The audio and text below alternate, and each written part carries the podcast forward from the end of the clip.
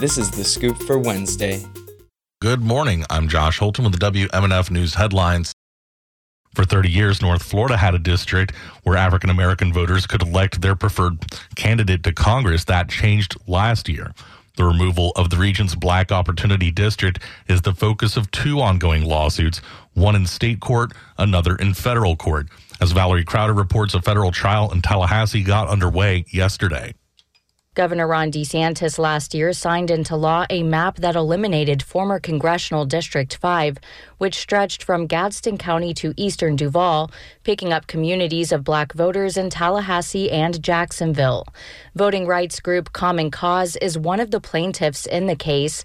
Vice President of Programs Kathay Feng says the lawsuit is focused on the former district because DeSantis publicly expressed opposition to keeping it intact he really wanted to dismantle that district. And he made it clear in his tweets, in his request for an advisory opinion to the Florida Supreme Court, and in statements to the legislature that he was not going to sign off on any maps that retain that east west district.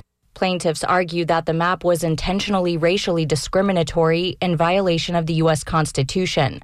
Tallahassee resident Charlie Clark is an African American voter who's also a plaintiff in the case. And upset me because I feel I wanted my elected officials to come up with this new map. However, they drew it, but at least then we'd have a chance to have input into the process. And I don't think we did. I think the governor cut off all input from regular citizens like me. DeSantis vetoed the legislature's congressional plan last year and urged lawmakers to pass his map instead. DeSantis's acting chief of staff, Alex Kelly, drew the map and testified in court on Tuesday that there was no intent to discriminate against black voters. An ongoing state case centers on a state constitutional amendment that prohibits lawmakers from diminishing a minority group's ability to elect their candidate of choice. More witnesses are expected to take the stand in the coming days. The trial could last up to two weeks. I'm Valerie Crowder.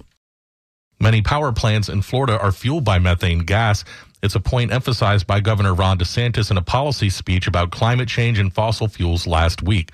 But a climate activist points out that methane power plants can cause as much damage to the climate as coal plants.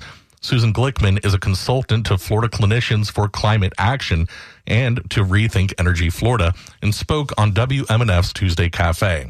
In kind of a perfect world, a natural gas fueled power plant would be about half the emissions of a traditional coal fired power plant. However, when you frack the gas, fracking is short for hydraulic fracturing. And that's when they put chemicals in and it's almost creates like a little earthquake to bring up more of this gas. And when you frack the gas, it releases methane. And on the life cycle of that whole operation of a methane gas power plant in the whole life cycle and bringing up the gas can be as bad of a emitter as a coal plant. And I can tell you, I, I recall the moment I was at a conference and listening to Princeton scientists talk about this. And I about fell out my chair because, you know, the whole idea was that gas was better than coal. And so, you know, it might be, it could be, but when you frack the gas, by and large, your overall life cycle emissions are as bad as a coal plant. And the other thing that's somewhat interesting about that is this all takes an enormous amount of water. So, you know, we talk about climate change, but water is one of the biggest environmental crises that we have, or the biggest, and it is is made worse by warming climate and drought. That's Susan Glickman, a consultant to Florida Clinicians for Climate Action and to Rethink Energy Florida, speaking on WMNF's Tuesday Cafe. You can watch the full interview on our website, WMNF.org. The Republican Party of Hillsborough County's Reagan Day event is set to take place on October 13th. The guest list includes Senator Rick Scott and State Attorney Susan Lopez. But WMNF's Chris Young reports that the Master of Ceremonies has a controversial past. The event is described as a way to mingle with fellow Republicans and hear from elected officials in Tampa. With ticket prices starting at $100, it'll be hosted by conservative author Will Witt. Creative Loafing first reported that Witt has a controversial history.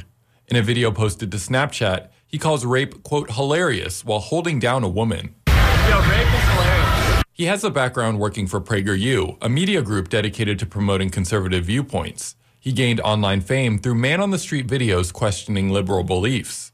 He's referred to LGBTQ people as groomers and alluded to a racist theory of great replacement. WMNF reached out to the Republican Party of Hillsborough County for comment and are awaiting response. For WMNF News, I'm Chris Young. Three of the Americans affiliated with a black empowerment and political organization are moving to have their case dismissed tomorrow in court. The FBI raided the Uhuru House in St. Petersburg about a year ago and charged four Americans and three Russians with conspiring to covertly sow discord in U.S. society, spread Russian propaganda, and interfere illegally in U.S. elections. Jesse Nevel claims that the charges stem from a larger historical trend of the United States government silencing activism from within this country and challenged the charges against both himself and Omali Yeshitela. The idea that he or the Uhuru movement would, would need Russians or anyone else to tell them that black people in this country are oppressed, are being shot down by the police, are being stuffed into the prisons, are being gentrified out of their communities, and are otherwise being systematically uh, assaulted by the colonial system every single day is absolutely absurd. And everybody who believes in freedom of speech and political expression can rally behind Chairman Omali Yeshitela and the Uhuru movement because when they attempt to take away freedom of speech for Chairman Omali Yeshitela to use that freedom of speech to fight for liberation for African people, they're taking freedom of speech away from everyone. Activists are gathering tomorrow to pack the court in support of the Uhuru 3 at the federal courthouse, courtroom 10A. The address is 801 North Florida Avenue, Tampa. For WMNF News, I'm Josh Holton in Tampa. For the weather, it's mild and cloudy in the Tampa Bay area. Highs today in the upper 80s, overnight lows in the lower 70s. Scattered thunderstorms possible for the next several hours.